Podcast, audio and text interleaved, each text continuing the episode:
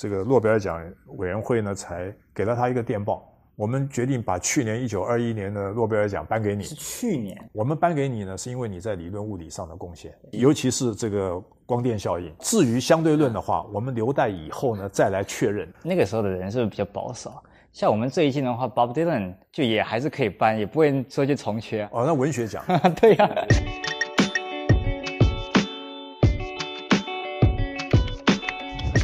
观众朋友，大家好，我是周云，欢迎收看 Case 说书人。那今天呃，与其说来跟大家介绍一本书，不如说来跟大家聊一本书。所以今天我们除了请到台大数学系的张海潮老师之外，也会有我会在这边来帮大家问东问西。那今天我们要谈的书是这一本啊、大家看到封面的这一颗头应该都认得出来，这是爱因斯坦，所以这本是《爱因斯坦传》。那它英文的原书名是《Subtle is the Law》。我我手上的这一本是第二版，二零零五年的版本。那老师手上的这一版是一九八二，一九八二的这个原版，这个第一版的。那大家可以看得出来，老师的这个原版的这个封面显然是比我的是好看许多了 啊。那这个 subtle 这个字，老师这个在我们中文的常用词里面，好像不是很好找到一个啊、呃、很好对应的对那样的字。他这个书名里面说 subtle is the Lord，它是 subtle 是来形容这个 Lord，形容上帝的。是。那你要形容上帝，你你要用一种比较隐晦的好。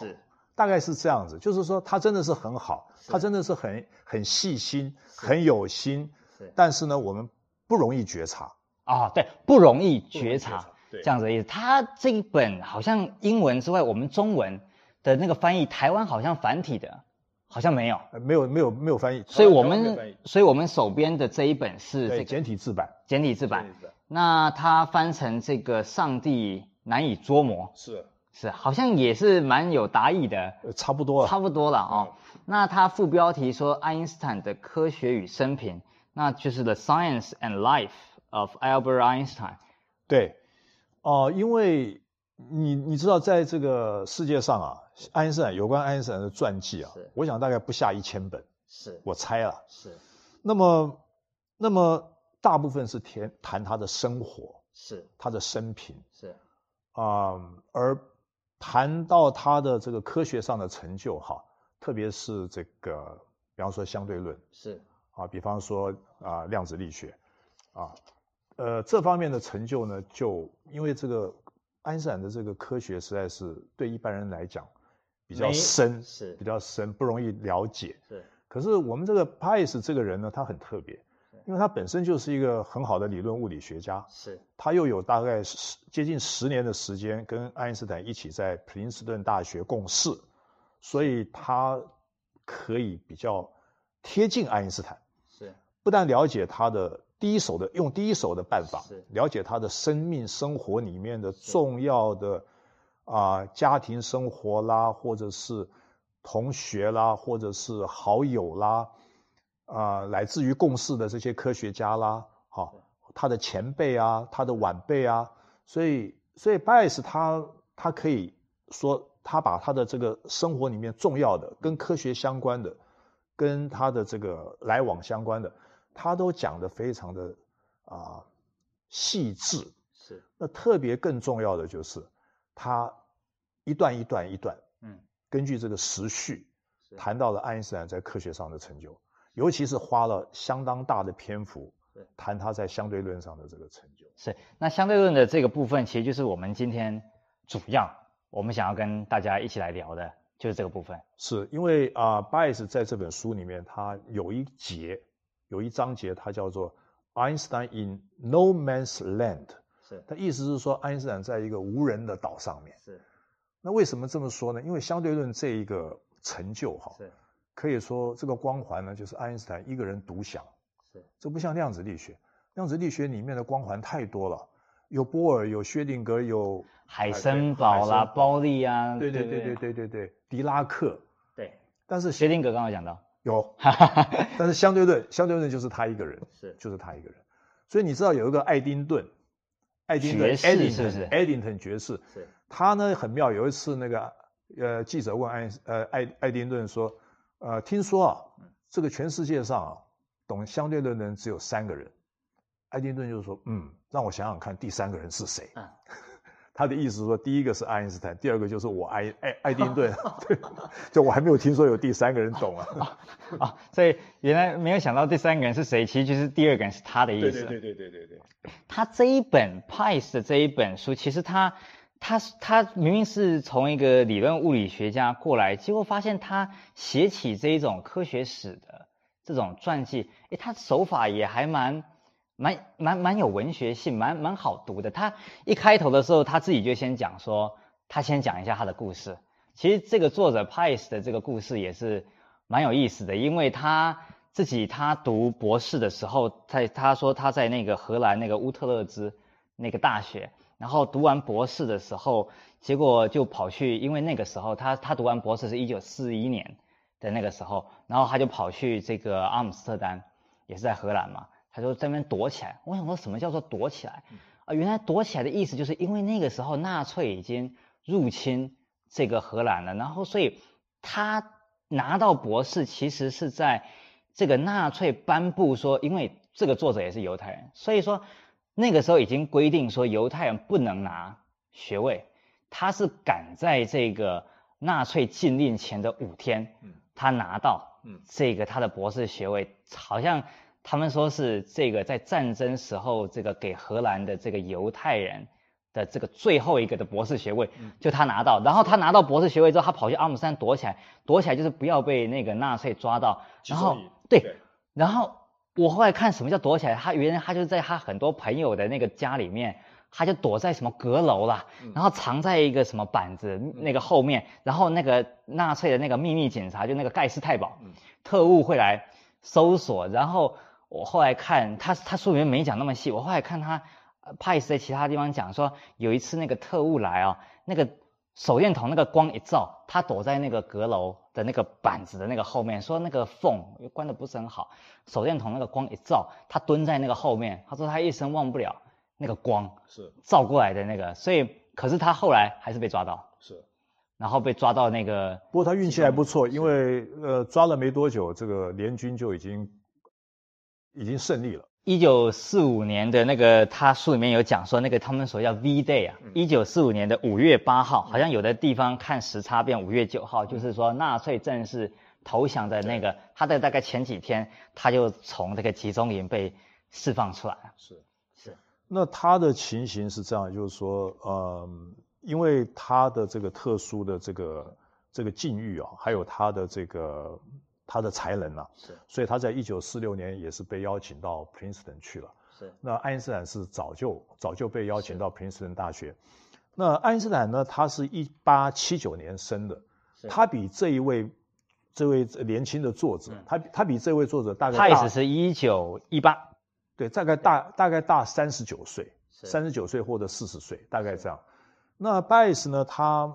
他在一九四六年到了 Princeton 去以后，当然。你知道爱因斯坦这个时候早就是那种家喻户晓的成名人物嘛？是。那他们对爱因斯坦都是非常的敬仰。可是爱因斯坦的导师也不，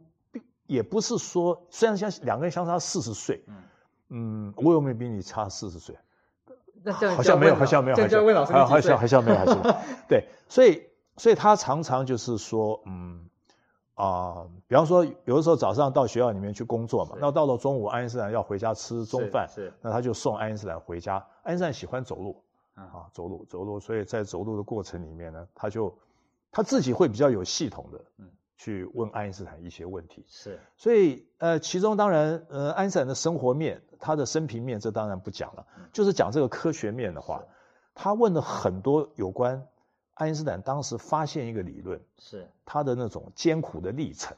哎，这好像也是这本书的特色，就是说他常常会去问一个问题，就是 how and what，就是说爱因斯坦当时是怎么想的，还有他想了什么。对，这个这个是 Pice 这本书蛮呃跟人家比较不一样的，他试图去对找出。不但如此，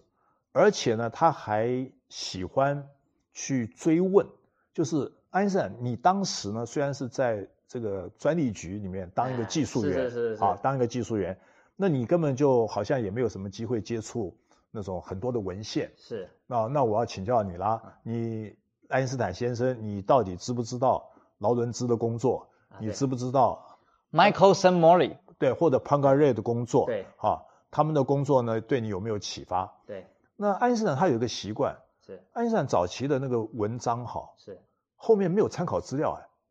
啊对，对他不写，他不写什么参考资料，是是是。他第一次，他第一次在他的那个有名的有关狭义相对论的那一篇文章里，一九零五年的那一篇，他叫做《论动体的电动力学》嘛。对。这一篇里面，他首度的就是说，把时间、空间，还有电磁波或者光，把它联系起来。对。而且他得到了所谓的劳伦兹转换。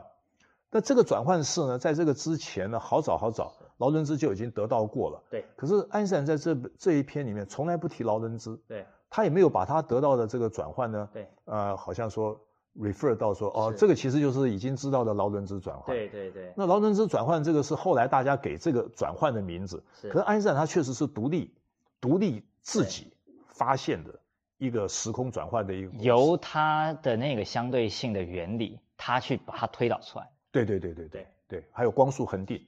光速恒定，它加上光速恒定原理。是。他所以它这个事情很特别，因为在嗯。在他这个一九零五年有关狭义相对论的这个看法之前，那么普遍的都觉得说，这个光或者电磁波在真空中传递的时候，哈，是必须要依靠一个叫做以太的以太的一个媒介一个介质。对。但是就很像我们现在传声音，中间要有空气当介质，不然波没办法传。对对。光也认为对需要有一个介质来传播。对，所以啊、呃，可是到了爱因斯坦，他就。一开始就说，嗯，去关心这种介质的存在是完全没有必要的。是，就是说，他就他就把他就把以太给丢掉了。是，丢掉了以后呢，丢掉了以后，因为没有介质了，所以他接下来呢，马上就说了一句话。对，那么光呢，光的速度应该跟光源的速度没有关系。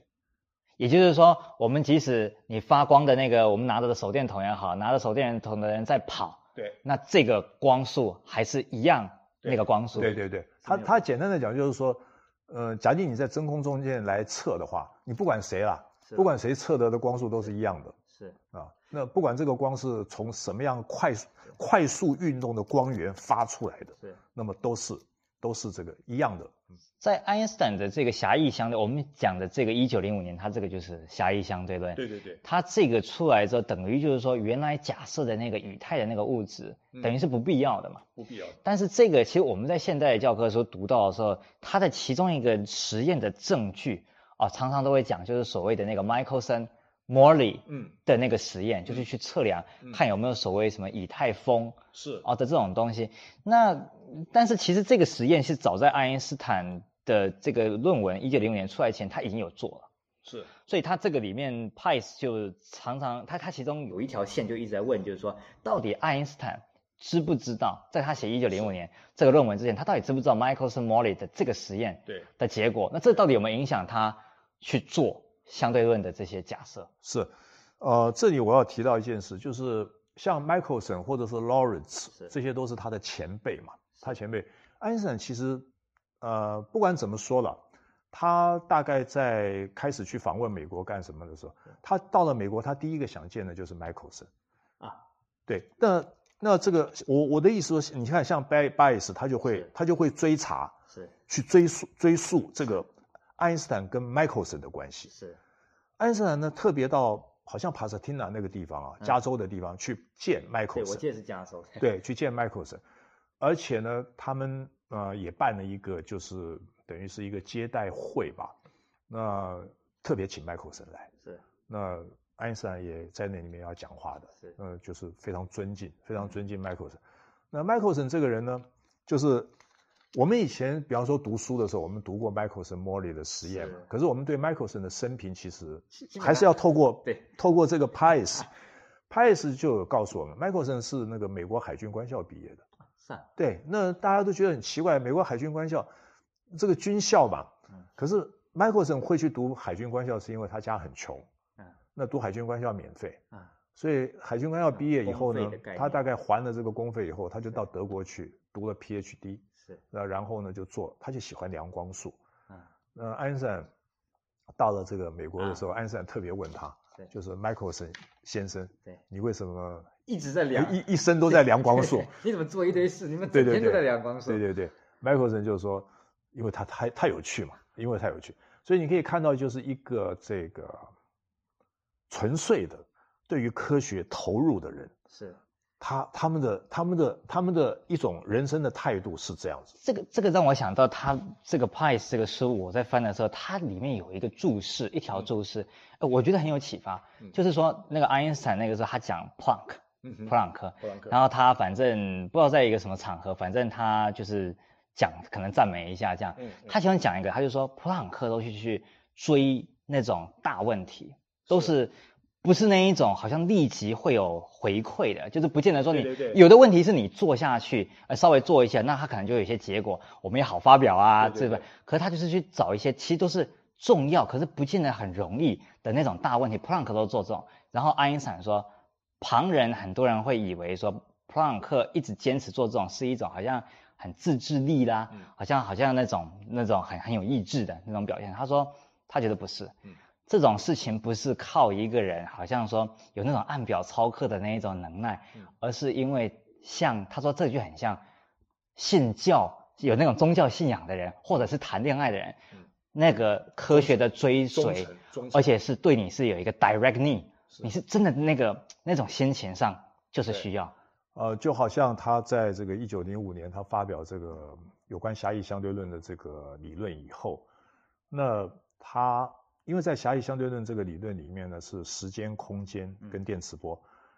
但是没有重力。可是对于爱因斯坦来讲的话呢，这个重力理论呢才是他的一个一个最高的目标。是，所以他就必须要把这个物质分布啊，要带到他的这个时空舞台。嗯，要要在这个时空舞台里面要有物质分布。那如果这个物质分布带进来的话，到底会对于原来狭义相对论的这个？这个一些思考会有什么样的更进一步的，要需要更进一步的探索。所以他从一九零五年一直到大概一九一五年、一九一六年，嗯，整整十年，整整十年的功夫，那么他才到了一个这个这个稍微啊、呃、可以一个阶段，一个重要的阶段。这就是他在一九一六年他发表的那个广义相对论的基础。因为我们知道说那个狭义相对论的部分，其实物质。是还没有进来的嘛？对，对不对？然后那所以是要到广义相对论的时候，那这个物质的这个问题才真的有进来去跟它影响。对，呃，不过这个地方稍微做一个补充，他这个狭义相对论的这一篇论文啊，因为是在六月六月发表的，嗯，或者六月寄出去的，所以叫六月论文。事实上，他在九月的时候呢，他写了另外一篇论文，叫做就是我们通常知道的那个叫做 E 等于 mc 平方，就是。就是如果说有一个物质，它完全变成辐射的话，那么它能够辐射释放出来的能量是它的质量去乘上光速的平方。那事实上，我想，我想很多人都看过这个公式，很多的有关爱因斯坦的书，呃，如果谈到爱因斯坦要来演讲的海报，上面都会写刻那个 E 等于 mc 平方，呃，而且而且这个公式就是后来原子。你你把这个你利用原子核利用原子的这些分裂来产生巨大能量，啊、呃，不管是说做原子弹也好，或者是核能发电也好，大概它的理论基础就是源自于这件事情。可是这个时候并不代表一个重力理论，这个中间呢只是说对于一个质量跟能量的一个互相转换的一个一个关系。那它真正的要把重力带进来的时候，那是要有一个质量的分布。啊比方说有个太阳，比方说有个太阳，那么，那么这个时候他就开始，大概在一九零七年开始就思考这个问题。那这些不管是一九零七年也好，一九一一年也好，来自于后来一九一三年，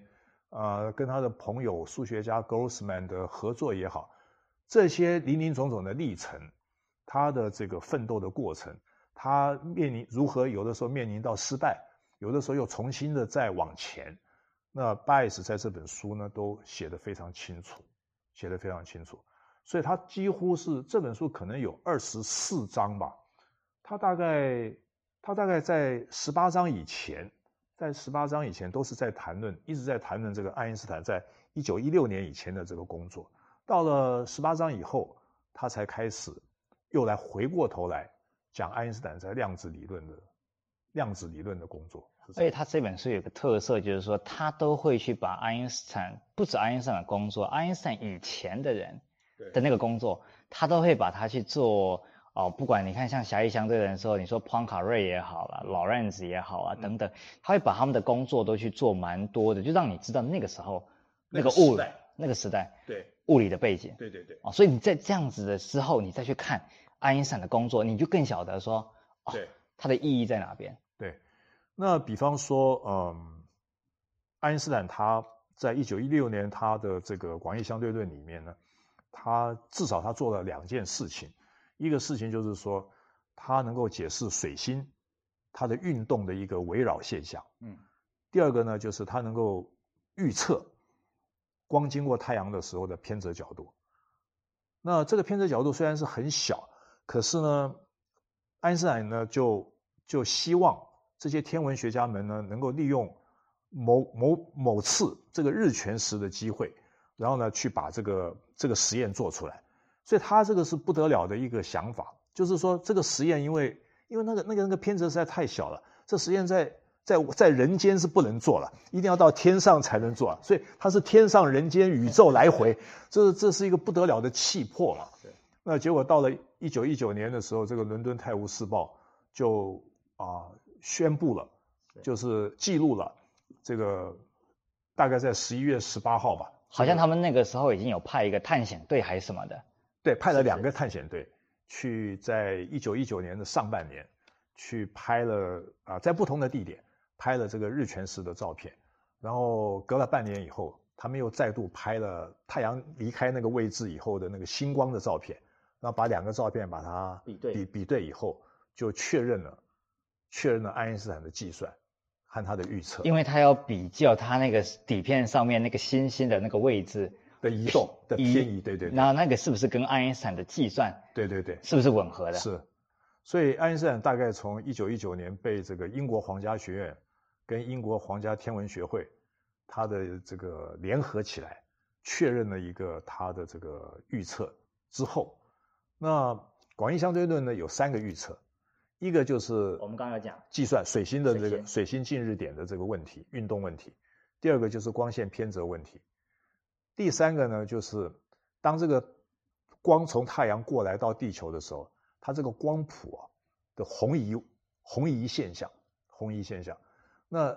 在一九一九年的时候呢，只剩下这个红移现象还没做实验，还没做。这个可能到一九六零年代就他们就做好了，在哈佛，在哈佛做的。那在一九六零年的时候，那个哈佛大学他们只是在一个很短的距离，就它的那栋物理馆。从它的顶楼到到底楼就发了一个光嘛，发了光，因为这是倒过来发的，我就是往重力场发的，所以那个光有蓝移现象。哦，有蓝移现象是这样。对对。那不管怎么说，就是在《泰晤士报》《泰晤士报》公布了这个爱因斯坦的这个预测成就以后，那爱因斯坦就变成，加上第二天这个《纽约时报》又推波助澜。所以爱因斯坦呢，就《泰晤士报》是英国的，英国的对啊，《纽约时报》要变到美国了，对对对对对，所以就立刻变成一个家喻户晓的人物。好像他这边有一个片名，就叫做 Einstein Canonized，好像是这样。对对对，就变成皇帝，就加冕，加冕，加冕，对，就是哇，所以就是说，在那个水，就是那那个探险队观测完的这个结果，主要是在这个之后。那这个爱因斯坦的这个名声就又更，他在那个之前是不是就已经其实蛮有名了？嗯，他有名或者不有名，当然人家都会觉得说，呃，这个人很很厉害，可是他写的东西大家也看不懂，因为说实话，他他真的用了很多数学，尤其是他他用了当时就是所谓的这个张量分析嘛，张量分析这个这个这个数学技巧是很多很多人都不太会的。那而且他又没做实验，他就是他是一个纯理论的这个这个这个物理学家，所以而而且这种东西你怎么做实验？你说那个时候量光速，这光速是多难量啊？这光要要在一个很大的空间里面，你才能够把你的那个量光速的仪器摆出来嘛。所以，呃，他在这个，他事事实上他在这个。就是说，广义相对论的这个这个最后成就之前呢，他曾经三次被提名诺贝尔奖，可是人家都没有理他，所以到了一直到一九二二年，一九二二年这个瑞典的这个这个诺贝尔奖委员会呢，才给了他一个电报，就是说阁下，我们决定把去年一九二一年的诺贝尔奖颁给你。是去年？对对对，颁去年的。我我我猜想了，我没有这个我没有考据，我猜想就是去年的时候，他们为了爱因斯坦的事情，大概大概闹翻了以后，也也没有办法做决定，所以就拖延到一九二二年。那个人那个时候的人是不是比较保守？像我们最近的话，Bob Dylan 就也还是可以颁，也不会说去重缺。哦，那文学奖。对呀、对。那这个这个爱因斯坦呢？而且他们给爱因斯坦的这个这个通知吧，或者是贺词里面呢，也是讲，就是说，呃，我们颁给你呢，是因为你在理论物理上的贡献，尤其、呃、尤其是这个光电效应。结果没有奖。然后至于相对论的话，我们留待以后呢再来确认。可是你看，这已经是一九二二年，一九二二年了，他离他相对。对呀、啊，离你看一九一九年也好，一九一五年广义相对论也好，甚至是一九零五年对狭义相对论也好，也好多年了。对对对，呃，哦，他在一九二二年得奖的时候，得得他在得前一年奖的时候，那一年同年一九二二年的得奖人就是波尔。啊，这一对啊。对，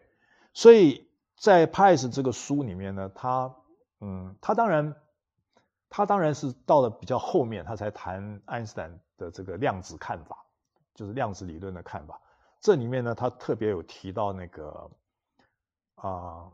索尔卫会议的时候，爱因斯坦跟波尔的这个论战，就是爱因斯坦想出了很多的属于量子力学里面的矛盾的事情，那波尔呢都一一化解，一一化解。这个高手过招的一个，对对对对对。所以大概在那一次，我我想是索尔维第五次会议，嗯，那后来就因为战争已经不会再就就没有再再开这个会议了。嗯，你你大概看过那个索尔维会议的？有一张很有名的照片嘛，前一阵子哦，也不是前一阵子，可不好好几年，反正总是三不五时在网络上有时候就会有那张照片流传，然后就会说，你看这张照片集结多少个聪明的脑袋？你看我记得那张好像爱因斯坦啦、普朗克啦，反正你想得到的都在里面。包利、狄拉克，对对对，什么居里夫人都去了。我我想那里面大概每个人都得过诺贝尔奖。对，我我相信，我相信，我相信。一个非常高 IQ 的一张照片的一个经典。对对对对对。那老师，你刚刚提到就是说数学的这个部分，刚好我也蛮好奇，因为大家都晓得说爱因斯坦是物理学家，我想大家都晓得。那老师，你是学数学的？嗯，我是。那今天来跟大家聊的这本书，特别选一个物理学家的这个传记，是从数学家或的这种角度，嗯，老师你有没有什么观点？是，特别是，嗯，第一个哈，嗯，爱因斯坦自己曾经说过这样的话，就是说，物理学家认为我是数学家，数学家呢又认为我是物理学家啊。我呢是孤立的，他是孤立的，因为呢他的广义相对论用了太深的数学，以至于很多物理学家呢很难很难亲近。可是呢他又是一个物理的想法在引导这个数学前进，所以这些数学家呢又也觉得疏离，也觉得疏离，所以能够跟他在一起的这些这些人呢，或者这些学者是很少的。很少的，所以他说他觉得他是非常孤立，因为人家不了解他，这是第一点。那第二点呢是，你知道有一本书是那个兰道，俄国的兰道跟利夫西茨他们写的一套书里面有一本叫做叫做古典场论。那本书里面呢，啊，他们因为他们要介绍这个古典场论，所以他们介绍电磁场，完了以后介绍重力场。那这个时候呢，他们当然要就是以爱因斯坦的理论为主嘛。在这本书里面，我记得很清楚，他提到说，爱因斯坦这个理论特别的地方是，他是用演绎法，他是以数学的计算推导来开展他的理论，而继之以天文的观测来证实他的理论。所以这个程序啊，这个程序就是啊、我我我觉得是胆子是是是很胆大，雄心呐、啊。雄心壮志，雄心壮志，这个是不得了的。第三个呢是这样子，第三个这个事情呢，当然啊、后来后来有的物理学家是不太同意了，因为爱因斯坦后来在相当多的场合里面呢，似乎高高高估了这个数学对理论物理的影响。嗯，啊、呃，比方说这个事情有点像什么呢？啊、呃，爱因斯坦一再强调，就是说，我现在要进入到广义相对论的这个开展，我呢不能够再用原来的这个欧式几何，我一定要用一个新的几何，因为这个新的几何代表我们的空间呢是弯曲的，是有曲率的。嗯，那这个几何是什么呢？他原来他不知道，可是他后来他突然想，他大学的时候呢曾经学过一个高斯的曲面论。他就觉得应该是那个东西，他就去找他的好朋友数学家 Grossman，对，就他就跟 Grossman 就大概，这时候 Grossman 呢引导他去看到了黎曼几何。那这个黎曼几何呢，当时呢能够亲近的数学家其实也不多，也不多。可是爱因斯坦有点像慧眼识英雄，把黎曼的这些工作拿出来，呃，一点一点的去理解它。黎曼的这个工作大概是在什么时候？他大概在一八五零年，所以其实就是在他要做广义相对论之前，大概五十年，五十年，至少人家数学家他已经有一个大概那样的东西放在那边。呃，应该是这样讲，呃，黎曼他所谈论的是一个高维空间的几何理论，那高斯呢是算黎曼的老师辈，高斯他所谈论的就是曲面论，嗯，曲面论。呃，在这个曲面论的这个这个里面呢，还不太容易看到这个所谓后来爱因斯坦需要的那个工具，就是张量分析。嗯，因为张，因为爱因斯坦他需要他需要对付啊、呃、所有可能的坐标转换，他认为这个物理理论呢，它的内涵要经得起这种所有坐标转换的一个考验吧，所以他必须要用张量的语言来说明它的广义相对论的方程式，就是它的所谓的场方程式。那这个场方程式的左边呢，是一个叫做利奇张量的一个一个东西，Ricci R I C C I 对，那还有曲率，还有曲率。那右边呢是所谓代表物质分布的这个这个这个能量能量张量能量物质张量，所以所以他在寻求这个场方程式的过程里面呢，他当然得到了数学家的帮助，Grossman。而也得到了另外一个他的老师辈叫 Minkowski 的的启发，因为 Minkowski 是第一个把狭义相对论呢带给带给大众，带给带给比较广广大的学者，而且他把他的那个 form 又把它稍微写成一个商量张量形式，对，就是他就写成了一个啊、呃、c 平方 dt 平方啊，一个一个微量的一个微量的相关的式子，而不是原来的那种好像只是 x y z 的这种这种相关式子。那在这个里面呢，时空是一起出现的，有 dt，有 dx，有 dy，有 dz，而且都以一个二次的形式出现。那这个事情呢，当然给爱因斯坦一个启发。可是他刚开始的时候，他听到那个 Minkowski 把它改一个数学形式而已。对。但这件事好像还不觉得有。哦，对。所以我们有的时候，我我其实我今天跟你讲，我们大部分我大部分的知识来源都是从这本书。他在这里面那个 Minkowski 的东西，人家跟他讲了以后，他就说，他就他安森不太喜欢这样子，他就觉得这个这些数学家他们搞的那些把戏啊，啊，好像换一个写法对的感觉。然后他他还说，呃，就是这本书里面讲，他说自从这些数学家介入到相对论以后。就我都觉得读起来很困难，不过等到他真的自己去做广义相对论的时候，他回头过来就说他还蛮感谢 Minkowski 把他那个狭义相对论写成 tensor 的那个形式，对，其实对他的工作。所以他啊、呃、到日本京都访问或者到英国牛津大学访问，他都有提到这个，他他他他就是这么讲，也是这个书里面说的，就是说啊、呃，纯粹数学的思考。可以帮我们发现理论物理的这个真实，这件事情很多物理学家实在不同意了。嗯，就是说纯粹数学的思考，你你未免太夸大这个纯粹数学思考。可是因为因为爱因斯坦，你知道他的这个，就你刚刚有有问我，就是说为什么我会对他的工作有兴趣？因为我每次一看他的那些计算的时候，我就觉得他的计算能力实在是太强了。他的计算能力啊，就是表现在两个方向上面。第一个就是说，你要算东西的时候，你先要你先要有一个东西可以算，好比说一个积分可以算啊，这个积分里面要有好多东西嘛啊，它代表的是什么？代表的曲率嘛，代表的是路径嘛，代表是这个光线经过的时间长短嘛，啊等等啊，它要有一个东西可以算。第二个呢，其实不管它在水星或者是它在算光线这个经过太阳的偏折角度的时候，他第一次写下来那个东西啊，都是没办法算的。嗯，所谓没办法算是这样，就是像我们在微积分里面，我们有些东西积分没办法完全积出来，嗯，因为他那个被积分的那个那个函数啊，实在是太复杂了。哎，这时候爱因斯坦呢就展现了他另外一个本事，他可以把不重要的东西丢掉。三次式被他变成两次式，那那个第三次式如果是不重要的话，就被他弄掉了。弄掉以后，他东丢西丢，最后最后出来的答案还是很准。所以就是说，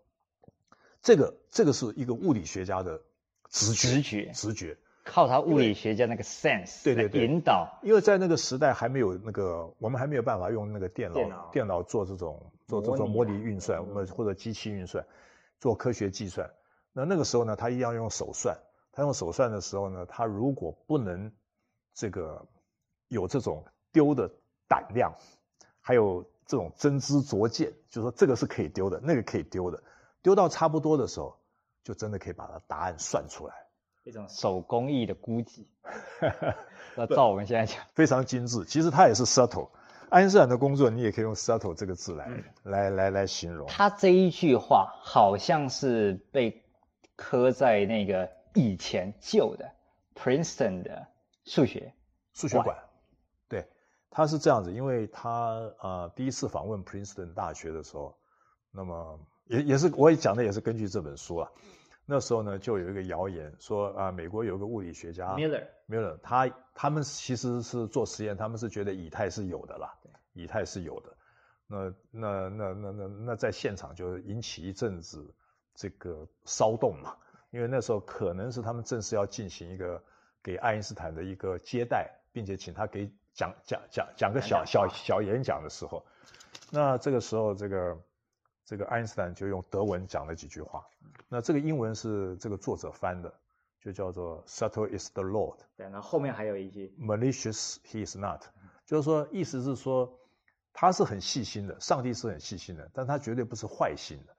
这个这个这个 “malicious” 就是拍心呐，那台语讲的话就是他他不是恶意啦，他绝不恶意，他不会乱来的，不会乱来。好像说。这一句话后来传到那个一个数学家 Princeton，好像 Veblen 还是谁的那个，然后那个时候他们要盖那个 Princeton 的那个数学馆。对，Veblen 他是这个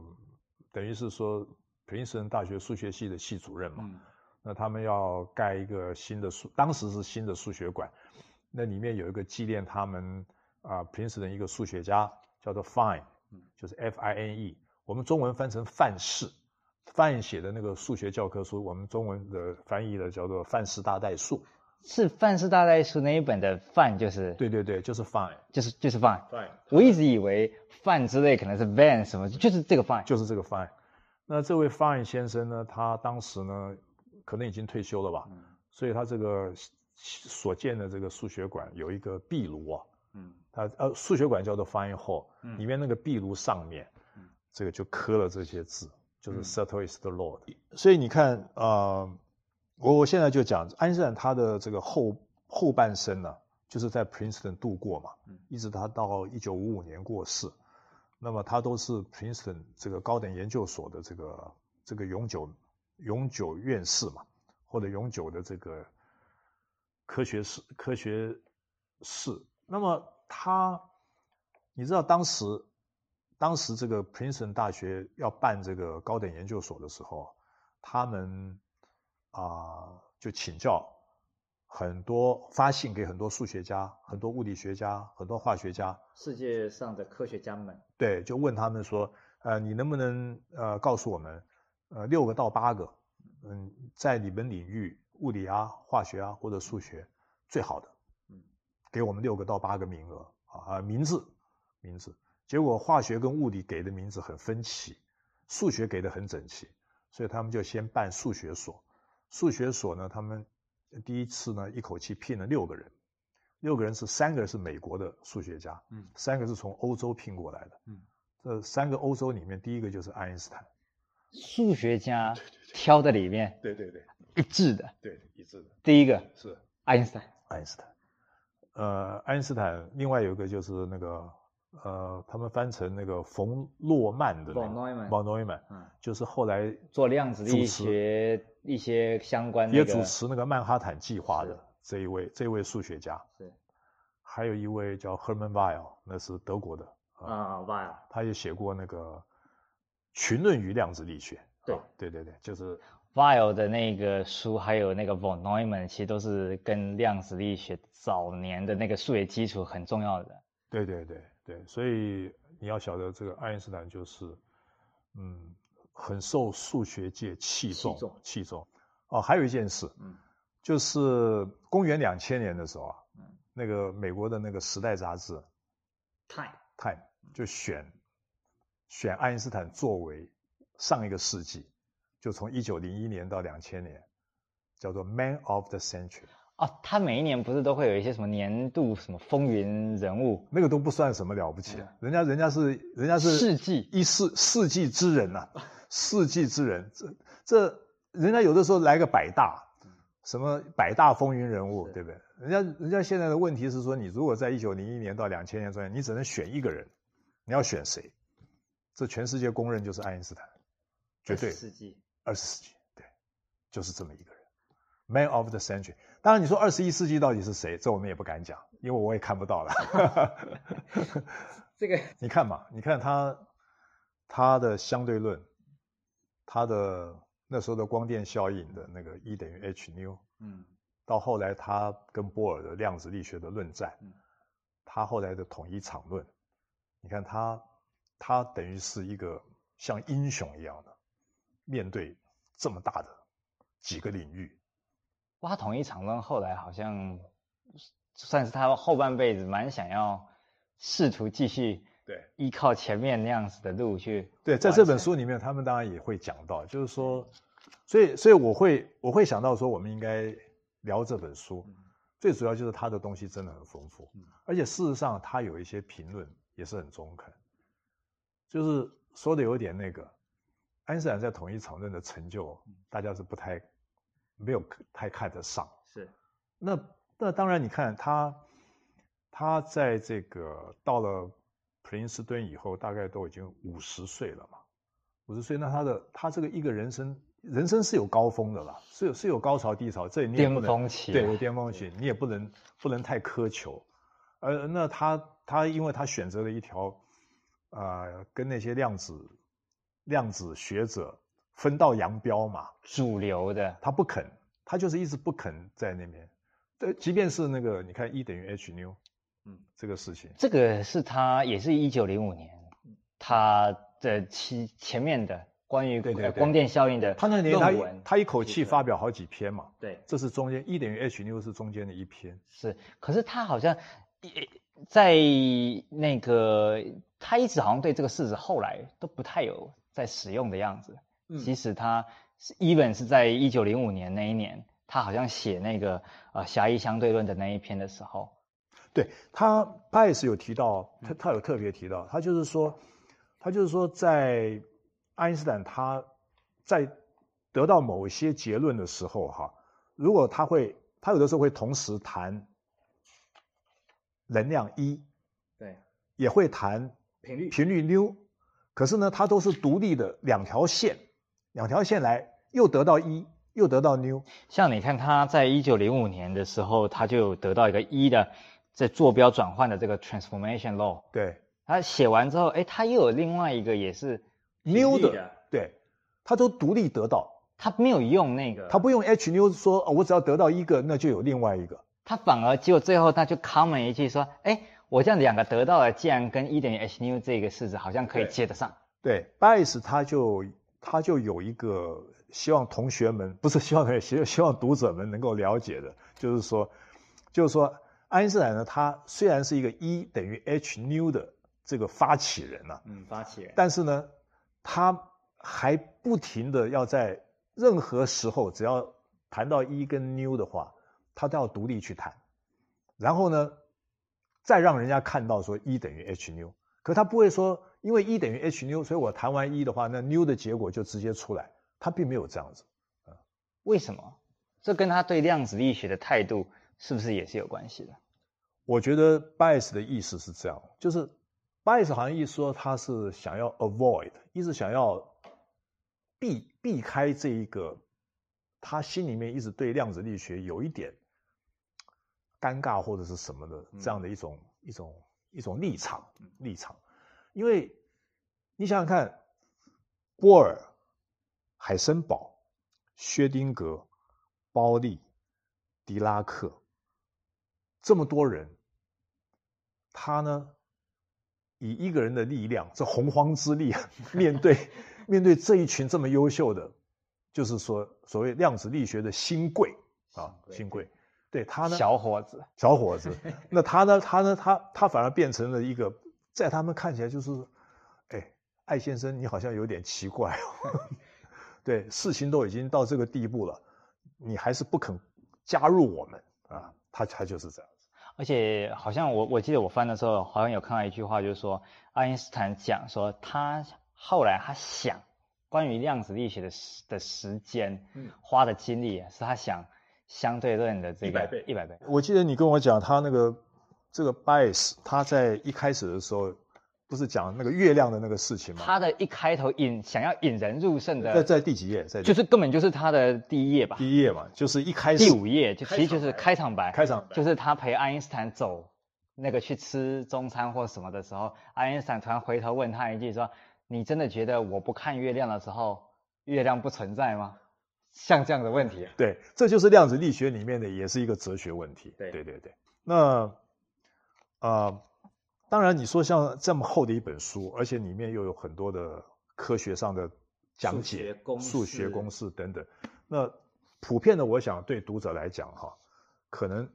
可能读起来是有点费力。不过我有一个建议，我有个建议是这样，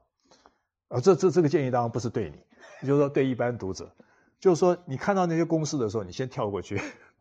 你先跳过去。不过老师，这个我也要可以补充一下，那个《纽约时报》曾经有一篇书评。是评这个 Bayes 在后来他又写了一本是波尔的这个是也是这样子传记的，然后那个书评的人他就讲到说，他曾经问过有一个这个也是诺贝尔物理学奖的这个得主啊，